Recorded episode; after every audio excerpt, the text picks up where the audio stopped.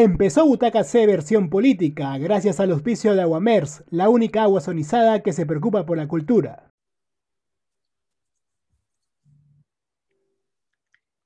Hola amigos de Butaca C, me cuento hoy día con Fernando Vilches, que es director de Nunca Más Señor Acá, documental que se estrenado esta semana en formato online.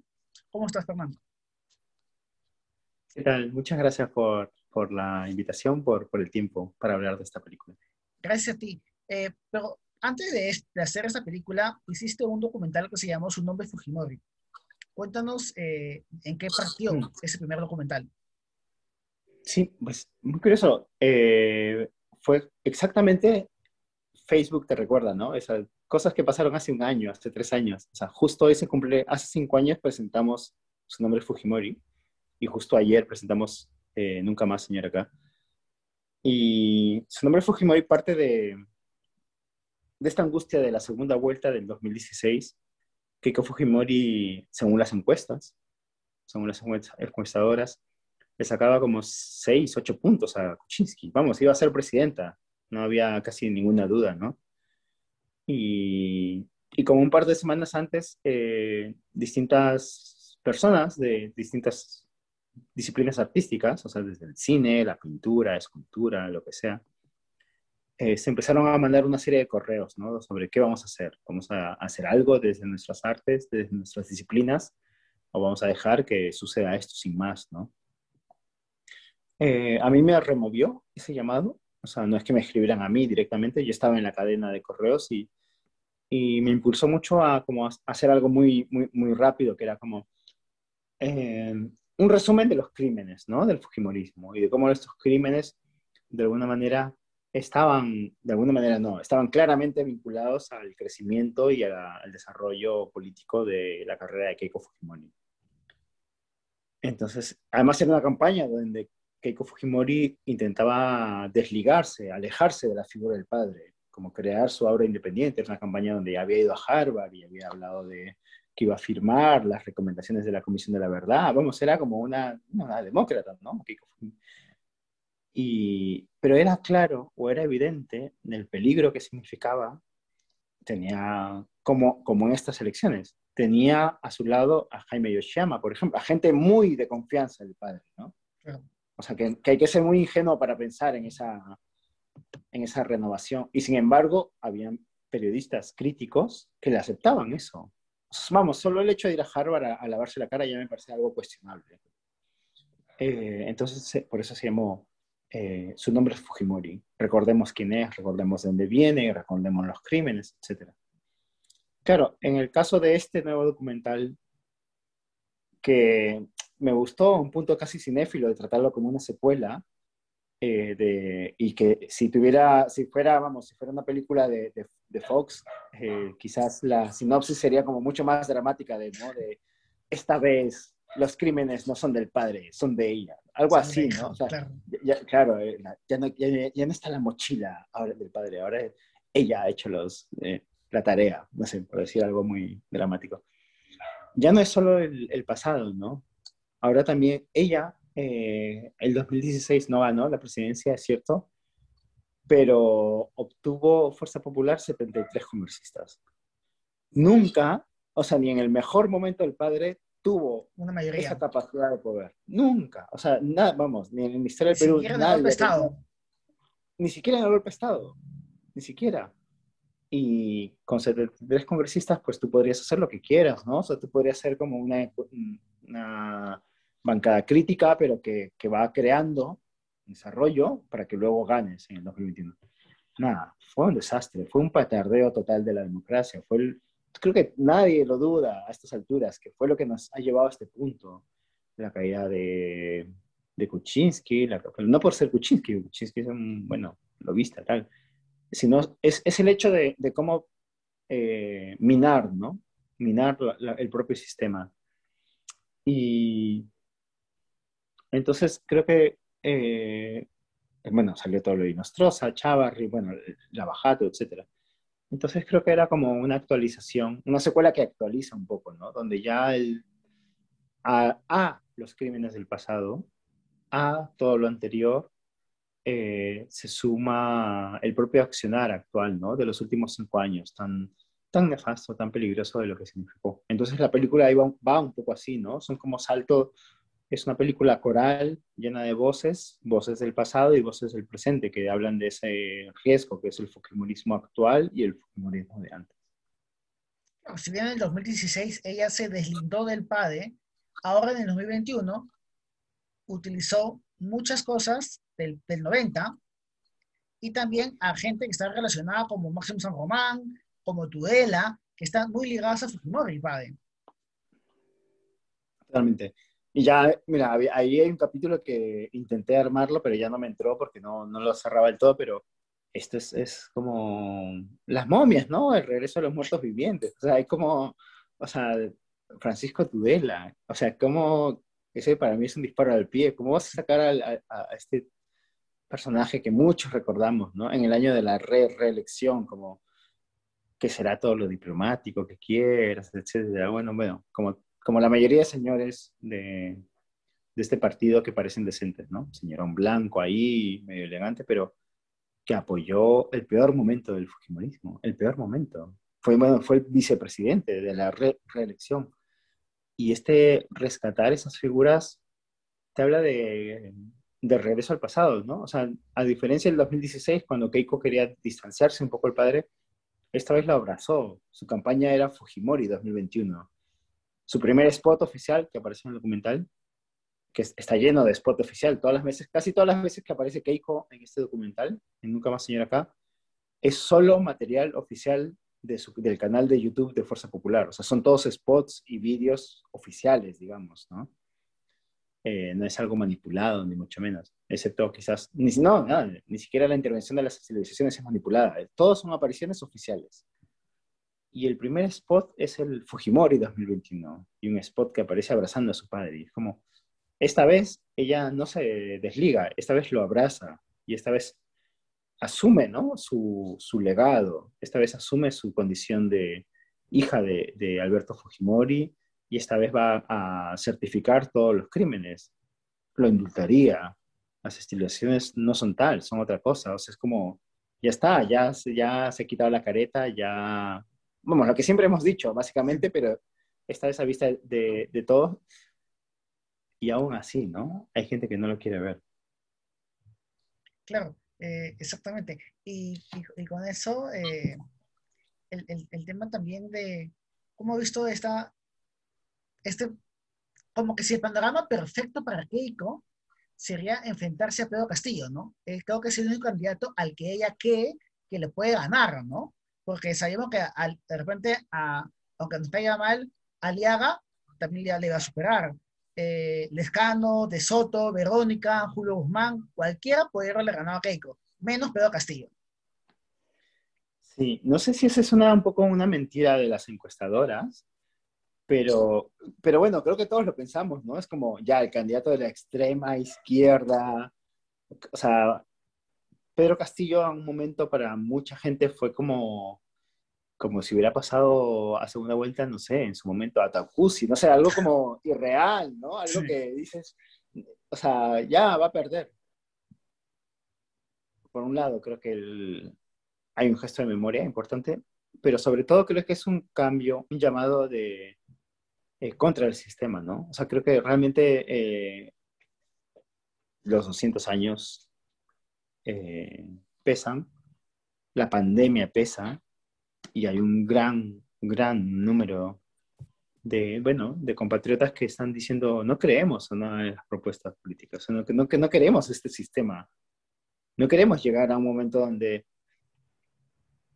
en pandemia haya que luchar por los derechos en las carreteras, o sea, a un momento donde los trabajadores tienen que estar encerrados en un candado, en un container y morir quemados, donde haya que pagar, ¿no? 80 mil soles por un, por un balón de oxígeno, por una cama, o, o, cientos de soles por una mascarilla. O sea, el sistema ha quedado como retratado. ¿no? Y una persona que es lo que pasó durante muchas semanas, la propuesta de Keiko es no toquemos el modelo, y es como, estás loca, o sea, yo justamente lo que quiero, yo peruano, que he vivido todo esto, estos meses, yo quiero quemar el modelo. O sea, quiero quemar este país. O sea, no, he pasado meses miserables. ¿Por qué le voy a hacer caso a, a un grupo político que defiende un modelo que ni, me representa, no solo que no me representa, sino que me hace daño, ¿no? O sea, que, que ha mostrado cero simpatía, que ha mostrado eh, cero cercanía, que... No lo sé, no sé, me parece que, me parece que es una respuesta lógica, o sea, la verdad. Eh, no nos dejamos llevar un poco por las encuestas, por lo que podría ser, pero eh, no, no, creo que me sorprendería para nada que al final realmente Pedro Castillo este domingo le saque 10 puntos a Keiko, por ejemplo. Hay dos panoramas. o, bien pueden, o bien pueden estar pegados, la diferencia puede ser mínima, o bien puede hacer una diferencia muy grande. Cualquiera de los casos puede pasar. Yo creo que las, sí. Yo creo que juegan con las cifras. O sea, en teoría, eh, no sé, Datum, lo que sea, están, aparecen como bastante pegados cada vez más. Pero cuando escuchas hablar a, a Urbito Rado, cuando escuchas hablar a la, gente de las encuestas, están súper desesperados. O sea, no hablan como, como si estuvieran realmente pegados. Hablan con, como, bueno, hay un pánico ahí detrás. Lo cual es, o sea, ¿para qué negarlo, no? Lo cual es fascinante. O sea, es como, ¿qué candidato es este que la, la, mayoría de Lima lo considera inepto y que habla mal y que no tiene ideas, improvisado? Y luego te llena Cusco, te llena plazas de Juliaca, te llena plazas de, de todo lo que no es Lima, ¿no? Básicamente. O sea, hay una conexión. Lima, en San Juan de los Ranchos, Puente Piedra, Caraballo, Sí, sí, sí, en propia Lima. O sea, amigo que vives ¿no? en, en, San Borja, amigo que vives en, La Molina, en Surco. Miraflores. O sea, acepta que tú y tu barrio, ok, no lo entienden, ¿no? No, no, no lo entiende porque no, no lo vives. Pero básicamente la mayoría del país no opina como tú. Y ya está. Y eso es el juego de la hamburguesa. Y, te, y, te lo, y lo aceptas, y lo aceptas, y, es, y perdiste y empiezas a empujar, porque somos un país al final. El, el, o sea, el 7 de junio, el 8 de junio vamos a seguir siendo un país y nuestras familias seguirán unidas más allá de quién haya votado y cómo haya votado. No pasa nada. O sea, no hay que... No, no metas miedo. nadie va a morirse. No solo el miedo, ¿no? sino también, también se ha notado este racismo, este clasismo que hay del limeño con, el, con la gente del interior del país, ¿no? Por la forma como habla Pedro Castillo, por la forma como se viste, por la forma como pronuncia, si se, si se confunde el hablar, ah, ya es, es un mal, pésimo profesor, pero no te das cuenta cómo la educación nunca ha sido en ningún gobierno importante. Si acá en Lima nos quejamos de la educación, imagínate cómo está la educación en provincias. Claro, claro. Pero no lo ven, pues, no lo ven, o sea, no lo aceptan, es como te quedas en tu realidad y y además, bueno, creo que hay un punto muy importante que se dice poco, ¿no? No sé si se dice poco porque eh, nadie quiere realmente abrir ese, ese, esa caja de Pandora, pero el tema del racismo es muy claro, ¿no? Es muy evidente. Ni siquiera con, no sé, ¿cuál es la campaña más racista que Humala? No creo, Toledo habrá sido. Toledo, creo que más que pero Humala, Toledo, Pues era igual, Toledo habrá sido eh, el cholo de Harvard, o sea, dentro de todo era un cholo como aceptado. Castilla no. Castilla es como muy, muy por debajo de la imagen de Toledo en su momento. Claro, cuando, cuando Elian Carr dijo lo de Miraflorinos, ¿no? Eh, mi cholo es puro y cerrado, ¿no? Sí, exactamente. Castilla ni siquiera tiene ese punto colorido, anecdótico. Un profesor de provincias que, que, tiene su sombrero, que tiene su, su casaca así en el, en, el, en el gran debate, ¿no? El gran debate que siempre ves a estos estadistas, a los candidatos de lujo con saco y corbata y que nos han llevado siempre al, al desastre. Ves este tipo y te da te da pudor, ¿no? O sea, entiendo esos, a esa clase de dirigente que lo ve y que no se imagina un presidente así. Pero porque, básicamente porque nunca hemos tenido un... Nunca hemos tenido un gobierno de ese tipo, ¿no? Nunca hemos tenido un gobierno que, que abra la mente de que, de que el presidente también puede ser alguien que no, que no te vendan como exitoso. O sea, no tiene que tener la imagen de un ejecutivo de, del banco de crédito. El presidente es cualquiera. Bueno, en, en el último debate, en el debate presidencial, Rospigliosi, creo, ¿no? Que era panelista de América Televisión, que ya era una vergüenza que sea panelista de América Televisión. No sé cómo ese canal lo ha permitido. Bueno, sí sé cómo lo ha permitido. ya sabemos cómo, ¿no?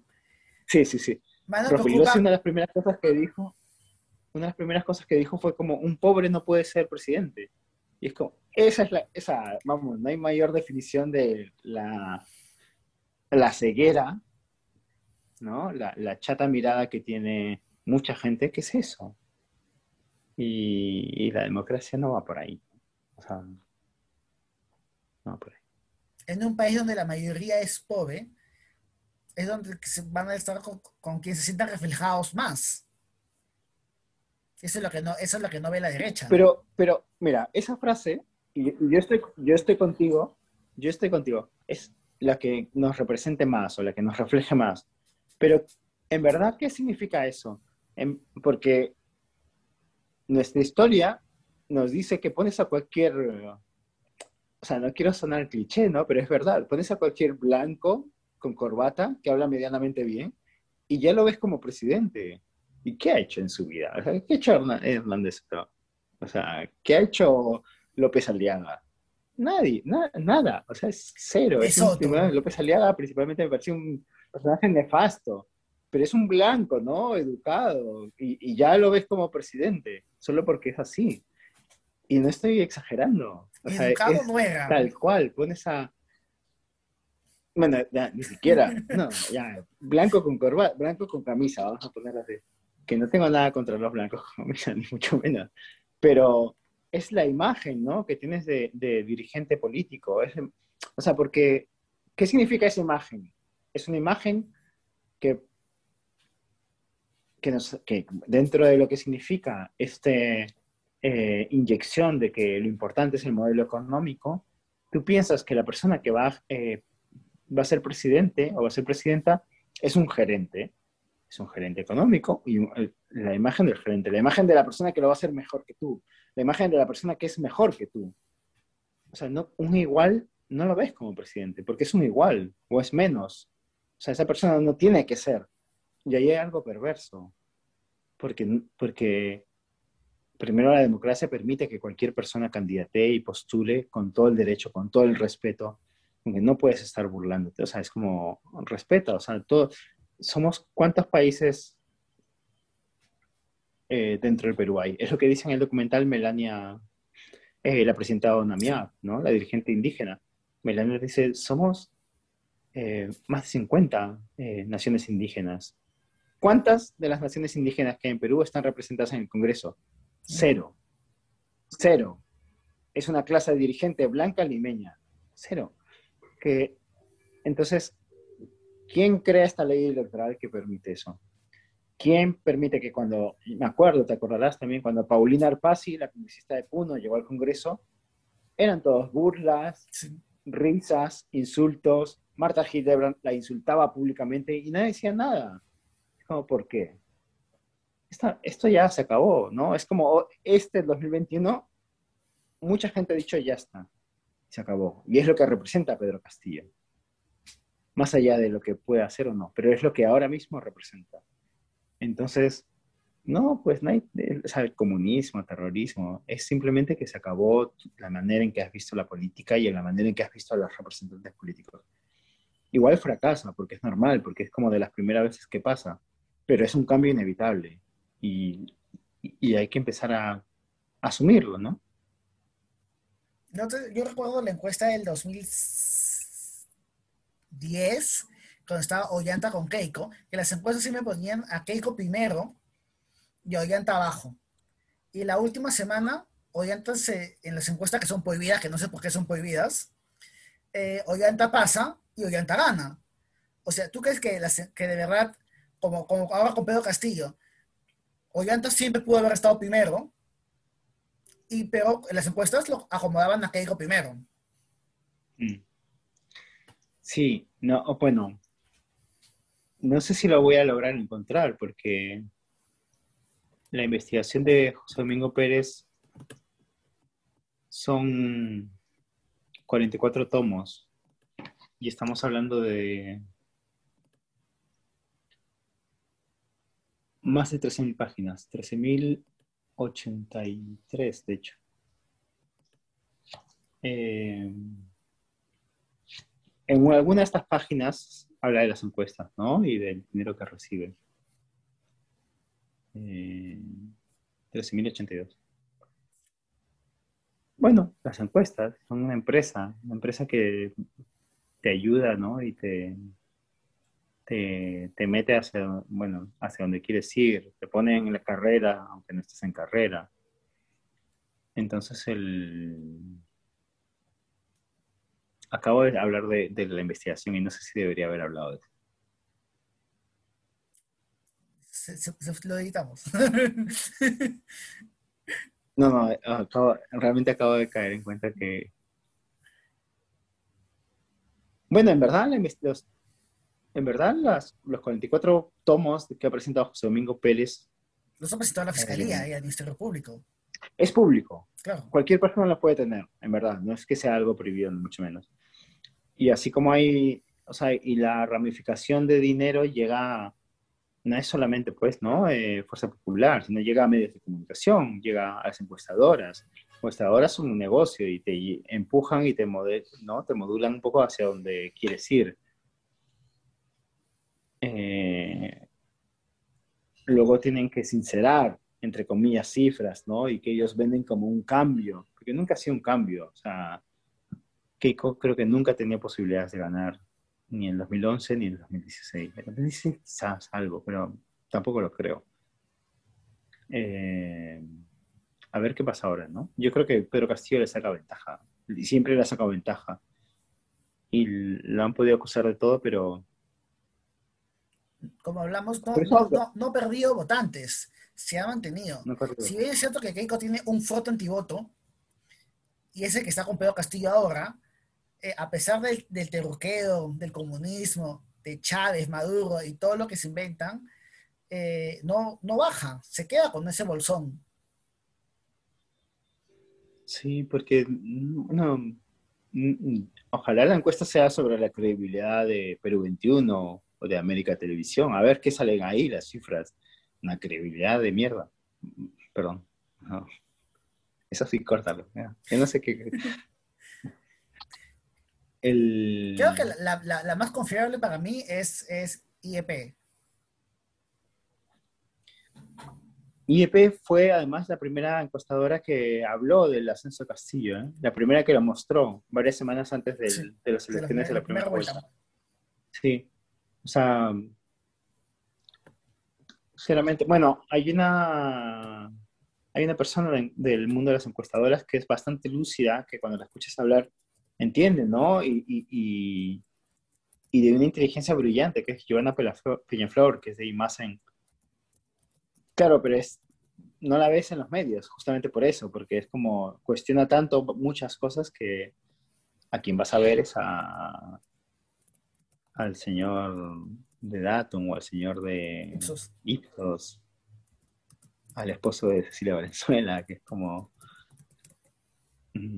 anormal, ¿no? Que sean personas que, que guíen eh, el punto de vista de la ciudadanía. Sí. ¿Cómo crees que, eh, que, reaccionaría Keiko si pierde? ¿Veremos a una, a una Keiko muy parecida al 2016? Obvio que ya no, tiene, ya no tiene mayoría en el Congreso, pero con sus aliados en el Congreso puede ser igual. Y más ahora que sea Pablo de una cuarta legislatura. Mm. A mí Kiko me da un poco de tristeza porque creo que no es una... Dentro de todo, ¿eh? Dentro de que hay mucha gente que la odia, etcétera, ¿no? Mm. O sea, es parte de una familia que está por desde su propia raíz vinculada al crimen. Y, y ojalá no, bueno, ojalá primero que deje de postular, que, o que acepte la justicia, que vaya a prisión, que cumpla sus años, algunos años en cárcel, que se porte bien, que firme lo que haya que firmar, que cuente lo que haya que contar, que salga a los pocos años, que esté con su familia y que se dedique a una buena vida. Y ya está, ¿no? O sea, ya no, que no vuelva a repetir lo que ya cometió, ¿no? Que es como enojarse y torpedear y, y ser como traer demasiado veneno a un país. O sea, no es una cosa de familiar, un grupo, a tu barrio, es como a todo un país. Y que termina haciéndote causar mucho más delitos. O sea, ya está, no, no, hay, no hay más juego, ya está. Ya perdiste, pues. Ya. Asúmelo y, y empieza de cero, ¿no? Empieza, o sea, reconstruye un poco lo que tienes. A mí me da pena cuando había una escena en Nunca más ir acá, que es este símil de verlos en, frente a un juez, a ella y a su padre, ¿no? Hay una escena donde se superponen las imágenes. Y realmente siento un poco de tristeza por una persona que de entrada ya viene con, con una condena. O sea, creo que ser parte de, la familia Fujimori es, es, ser parte de algo duro y, y lamentable. Eh, ojalá que, bueno, eso, ¿no? Que actúe como una persona ciudadana inteligente, que tenga que pagar lo que tenga que pagar y que viva su vida tranquila y que aleje a sus hijas de esto y que ya está. O sea, que ojalá, ojalá. Que ya no, que ya no haya ninguna hija que más que de repente más adelante eh, quiera volver a ocupar la dinastía Fujimori. Que se acabe de una vez esa dinastía, por favor. Ni con Kenji. Dudo mucho que Kenji postule. Más la veo a. Más la veo a la otra hermana, que es la que aparece cuando Keiko. En la campaña, cuando, cuando, no va Keiko, va Sachi. Sachi, tengo muchas dudas sobre qué puede pasar ahí. ¿Hay la posibilidad de que cuando se reaban los cines se puede, se puede estrenar el documental en cines también? No hay, no, está soñando, ¿no? no hay manera. Quizás cuando se, se, reactive todo, o sea, lo que sí haría es como proyecciones, eh, proyecciones especiales, puntuales, sí. Eh, en los cines, puntualmente, no. O sea, no va a ser la revolución y la tierra, ni mucho menos, ¿no? Esto es, esto es algo muy muy del momento, ¿no? Como un latido muy especial que se ha estrenado en, Facebook, ¿no? Básicamente en, en, la, en en Lagartijos, o sea, en YouTube, en cosas así que... Y está bien, porque esa es su vida. Es como... Em, es muy loco porque también me he dado cuenta luego al verlo que, que no solamente la cuestión del estreno, ¿no? De, de cómo distribuirlo, sino también el lenguaje mismo. Hay escenas que al momento de editarlas, las he pensado para pantalla grande, por ejemplo, o sea, que toman su tiempo, que son más largas. Y luego he pensado que en un teléfono celular igual no es el timing, ¿no? Entonces, de alguna manera, el, de alguna manera la naturaleza del estreno debería como condicionar o, o, empujarte un poco hacia ciertas decisiones audiovisuales, que no las he tenido en cuenta, pero, pero que, o sea, como luego con estas, el paso de las horas he estado pensando al respecto. Y en el caso que, no, que, que, esperemos que no, pero en el caso que Keiko gane, ¿Qué? artista. ¿Qué es lo que, cuál es que va a ser el panorama? En el caso que Keiko gane, Wow. No, no, no. Bueno, ya, si ya vemos que así nomás los medios de comunicación están echados, tiene el apoyo del Congreso, los militares, fiscales, ¿quién la va a fiscalizar? ¿Quién la va a vacar? Nadie, nadie. Se acabó todo. O sea, José Domingo Pérez tiene que salir en el primer avión. Es la verdad. Él y su familia. Y no solo él, mucha gente. O sea, mucha gente va a estar amenazada. Mucha, hay gente que uno piensa que son simpatías políticas o antipatías. Hay gente que realmente va a ver su vida en peligro. O sea, que no es cosa de broma. O sea, que no es que no vas a poder comprar pollo importado, ¿no? como los, miedos del comunismo que están metiendo estos días. Es gente que durante años ha luchado contra el fujimorismo y que esta va a ser una gran revancha. Se acabó, o sea, van a venir, es el regreso de los muertos vivientes por mil. O sea, vienen por todo. Y nadie los va a frenar. O sea, todos los poderes se van a abrir ahí, van a abrir sus puertas sin dudarlo a Keiko. El poder militar, el poder judicial. O sea, cualquier símbolo de, de avance en el sistema de justicia, cualquier símbolo de limpieza, se acabó. No, no hay manera. O sea, no hay manera de, de volver de esto, sino dentro de otra vez como 30 años, como pasó con el padre. O sea, va a ser como la inquistación máxima, ¿no? De la corrupción y que nos va a costar décadas en volver a salir de eso. Castillo entra, Castillo entra y va a ser una crisis económica que en el peor de los casos saldrá después en unos años. Pero el sistema que, que hemos heredado del Fujimorismo lo seguimos pagando, ¿no? Y con Keiko, pues peor. Eso por la constitución que tenemos que fue hecha en el gobierno de Fujimori, ¿no? Y por lo que hubo un cambio en la constitución también. Como Chile lo está haciendo hoy con la constitución de Pinochet. Ese cambio que... Sí, es que no es tan...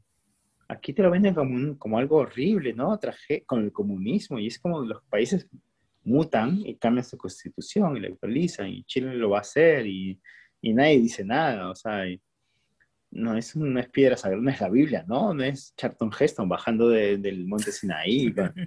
o sea, estas cosas cambian, o sea, no podemos estar con toda la evolución que hemos tenido en las últimas décadas con la Constitución del 93, de hace, no sé, 30 años. No pasa nada por modificarla, nadie se va a morir. Eh, yo estoy haciendo una investigación, un documental en, en ICA, y justo cuando explotó las protestas en noviembre,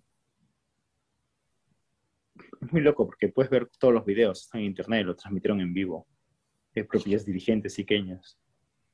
Y veías a un grupo de cientos, bueno, miles, ¿no? Pero en ese momento, en el video, en las primeras protestas, eran cientos que bloqueaban la carretera y eran trabajadores de las grandes agroexportadoras todos reclamando que caiga la constitución. Y no es pues, no, o sea, no era campaña política, no era Verónica Mendoza ni Pedro Castillo pidiendo eso, es trabajadores de, que, de casi los herederos de las haciendas, ¿no? Los trabajadores de, que son explotados día a día y que entienden que la constitución les ha quitado derechos. Sea, no era porque estábamos a punto de entrar en campaña, ni mucho, estamos hablando de noviembre, cuando nadie pensaba en la campaña, ni siquiera. Eh, es un pedido real de mucha gente. No es una cosa, no es un capricho como fue como pensaban en, las elecciones que era capricho de Verónica Mendoza cambiar la constitución ya.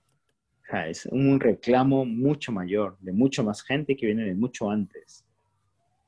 Pero esa es la burbuja, pues, esa es la burbuja donde, donde en Lima se vive, que no, no, no escuchas a los demás, no te enteras de los demás.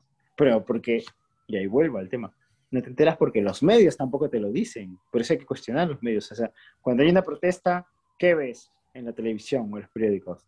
¿Ves que la protesta hace daño? Los disturbios, como pasó en la marcha de noviembre, ¿no? ¿Qué te mostraban, los, ¿qué te mostraban los medios? Eh, los bancos, las lunas rotas, los cajeros destrozados, ¿no? no te, eso te muestran. Igual que en las marchas que el fin de semana contra, contra Keiko. ¿Qué te muestran? O no te muestran nada, ¿no? O no te muestran nada o te muestran el lado del desbande.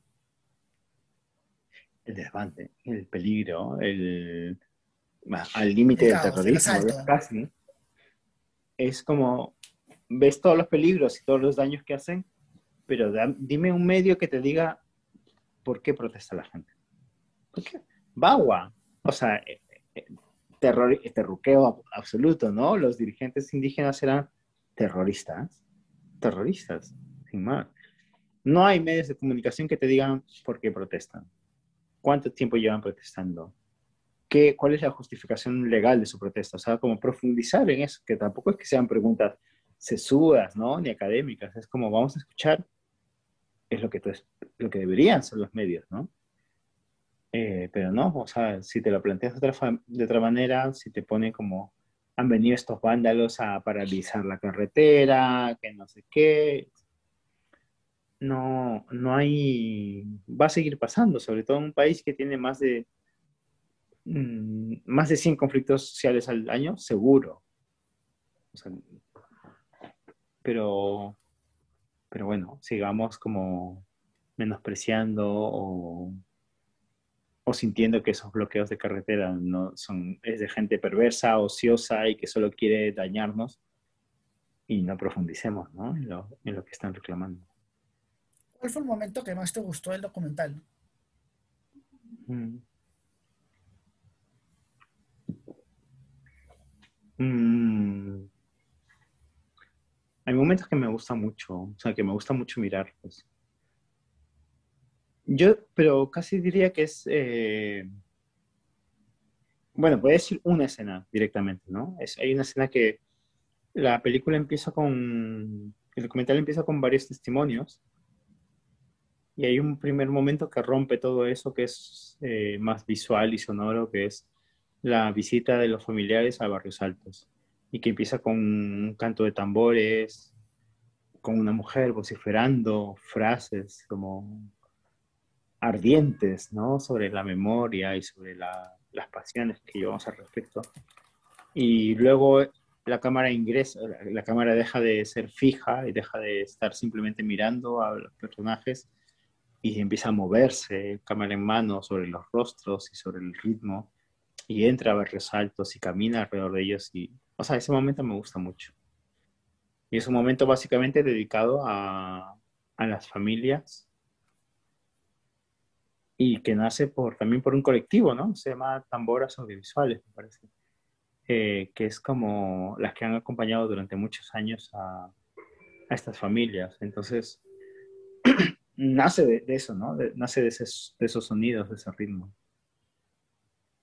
El documental termina con estas declaraciones de los aportantes que ha tenido Keiko en la, en la última campaña.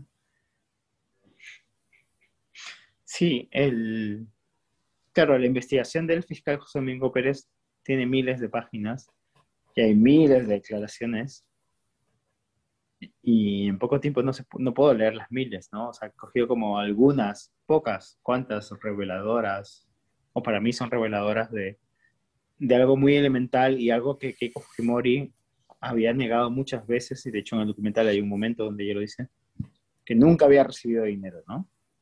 Y es como una secuencia de...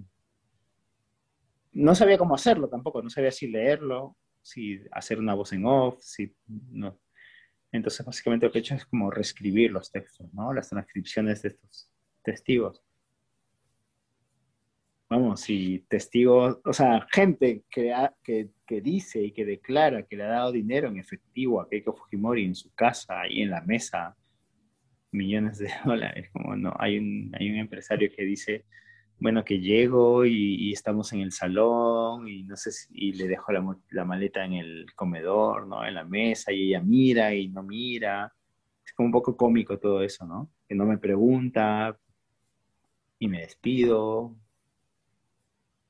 Eh, vamos, es súper evidente ¿eh? la cantidad de gente que le ha dado dinero. Dinero que hay que decir claramente, ¿no? Que no es dinero, o sea, tú puedes, tú puedes apoyar si quieres a, eh, bueno, no sé, no sé tus intereses políticos, ¿no? Pero digamos, de pronto quieres eh, ser el financista oficial de Renovación Popular, no sé, voy a decir algo.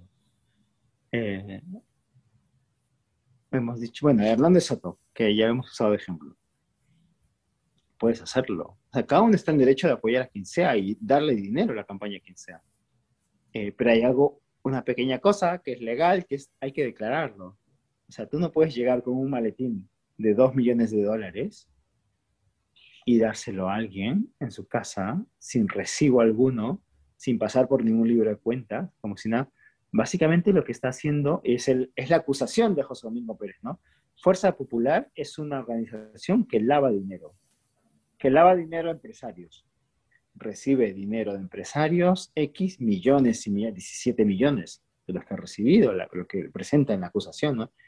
17 millones de dólares que Fuerza Popular, ¿qué se encarga? Se encarga de lavarlos y se encarga de meterlos en medios como RPP, en medios como Panamericana Televisión, en medios como Global, en medios como Frecuencia Latina, y así los lava, pagando publicidad. O sea, eh, o sea ellos son como la, burbuja, ¿no? De un, de un dinero de millones de dólares que nadie sabe de dónde salen, porque esos empresarios dicen que es por la democracia, pues están lavando dinero. O sea, eh, es la, la, realidad, ¿no? Es como nadie te da millones de dólares sin ningún recibo por apoyarte en una campaña. Si te quieren apoyar, te apoyan directamente y estás en los libros y no pasa nada. Es gente que lava dinero, que te lo da y tú te encargas de meterlo en las cuentas oficiales.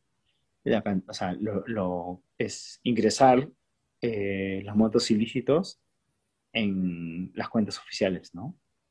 comprar publicidad en las radios, en las televisiones.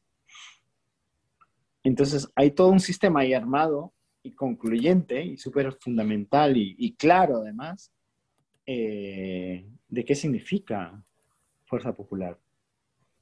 Que le da igual perder a fuerza popular. O sea, el negocio no es ganar o perder, ah, si ganas mejor, ¿no? Pero el negocio ha sido captura de dinero conseguir aportantes falsos, el recibir millones y conseguir pitufear, ¿no? Conseguir nombres que firmen papeles en blanco, que eso ya no había tiempo para meterlo, pero gente que firma papeles en blanco básicamente para apoyar y decir que están contribuyendo con 5 mil, 10 mil, 20 mil dólares. Es una organización criminal, una organización criminal que ha estado lavando al menos 17 millones de dólares en los últimos años y que es y que bueno, no sé, solo por eso debería estar en prisión, ¿no? Debería estar permitida de participar. A eso le sumas el legado de los muertos del padre y no solo no debería participar, debería estar baneado por muchos, por algunas cuantas décadas, al menos. Claro, debería estar cualquier índice de la ley electoral debería cambiar y cualquier índice de corrupción que tengas o cercanía no te debería dejar participar en, ninguna, en una elección. O, y más si has estado pesa en la cárcel. Exactamente. Exactamente. Hay algo que me, a mí me sorprende mucho, ¿no? En esta segunda vuelta, de cómo, bueno, y de hecho me, me gustó mucho que lo dijera Indira Wilfal, por eso lo puse en el documental, porque estoy súper de acuerdo con sus palabras. De pronto ha sido como, como que tomamos las dos candidaturas por malas o por, que vamos a cuestionar las dos y vamos a criticar las dos. Pero hay un punto de partida claro, ¿no? Que es la candidatura de Fuerza Popular no debió existir. O sea, ahí hemos fallado y ahí hemos tenido, apenas apenas em, arrancó todo esto, tenía que haberse señalado y tenía que haberse puesto así el dedo encima de por qué esta persona está postulando y por qué este partido está postulando o sea, creo que ahí ha habido un fallo global, ¿no? Nacional. No hemos llamado a la alerta y, y ha terminado pasando lo que ha pasado, ¿no? Que llega a la segunda vuelta como si nada y... O sea, no son dos partidos malos. Es un partido malo, ¿no? Un movimiento malo, un movimiento improvisado, un movimiento lo que sea que quieras decir. Y el otro es simplemente ilegal. Y contra eso no hay, no hay, no hay justificación que valga. Hay una fiscalía que nos representa a los peruanos, a los peruanos, o sea, está el Estado peruano que representa tu, ¿no? tu seguridad y la mía, que está acusando a esta gente de organización criminal que está pidiendo no una condena de tres años o de cuatro, sino de treinta. O sea, y ellos nos están defendiendo a nosotras y a nosotros. O sea, ¿por qué, ¿por qué hay que obviar eso? No hay que obviarlo. Hay que señalarlo desde el inicio y creo que, una vez más, los medios no lo han señalado. Se han agachado servilmente. Y raro porque Canal N y el comercio fue el canal que destapó el primer del video. Y gracias a eso se cayó el gobierno de Fujimori. Y hoy está al Ah. servicio de la señora K. Bueno, hoy en las, y en las anteriores también, ¿eh? Canal N, el 2001 era un canal tan simbólico, tan especial, el canal que básicamente fue fundamental para que cayera una dictadura. Y desde hace ya algún tiempo, o sea, no, no desde ahora, ¿no? Desde la- las divas del pop y tanta, tiene ya historia fujimorista Canal N. Ahora no representa nada, honestamente. Canal N me parece un canal un poco de vergüenza. O sea, el... Bueno, la escena del lapicito este. De... Esa es... Debe ser lo más patético de la historia del Perú en, Sí. en décadas, la verdad. Y eso se lo traga. Y eso se lo traga a Canal N, se lo traga a Canal N con todas sus letras, porque eso ha pasado ahí, una vergüenza. O sea, vamos, directamente, yo creo que muchas familias mirarán desde entonces Canal N con, con risa, ¿no? Con lo, con, con lo que se merece ver, con pena y con risa. No significa nada, absolutamente. Eh, la lástima, ¿no? De lo que ha sido ese canal. En un momento era realmente interesante en su contenido y digno en sus intenciones. Ahora es nada, es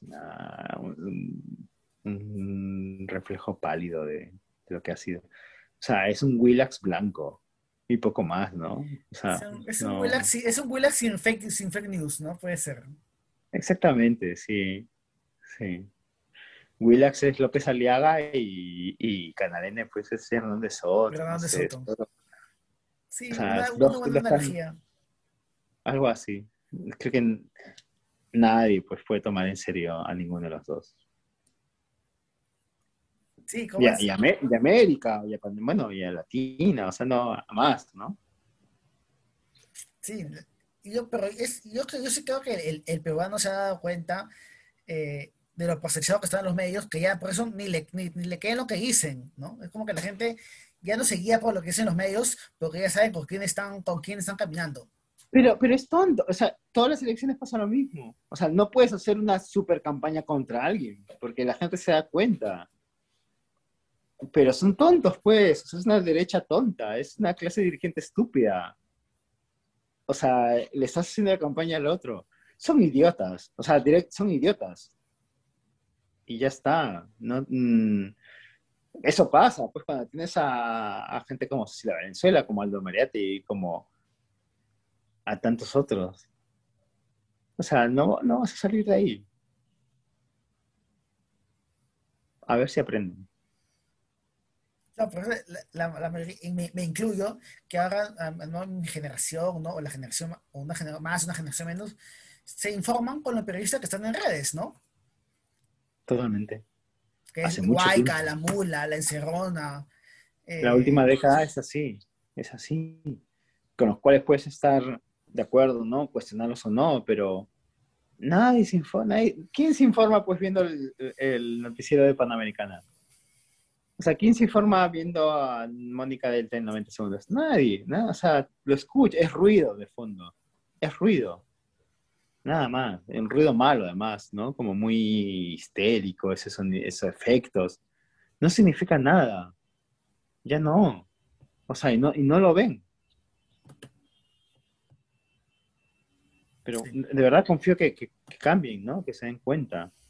O sea, porque hace falta una un punto de vista de derecha interesante. Pero no, pues, o luego crean, luego la derecha ¿dónde va? Hacia Willax. Willax es, es un basural, ¿no? Básicamente. O sea, no hay nada, absolutamente nada rescatable en Willax. Nada. encima siguen creando programas, bueno, en fin, risibles. O sea, cero atención, cero interés, cero, relevan cero relevancia.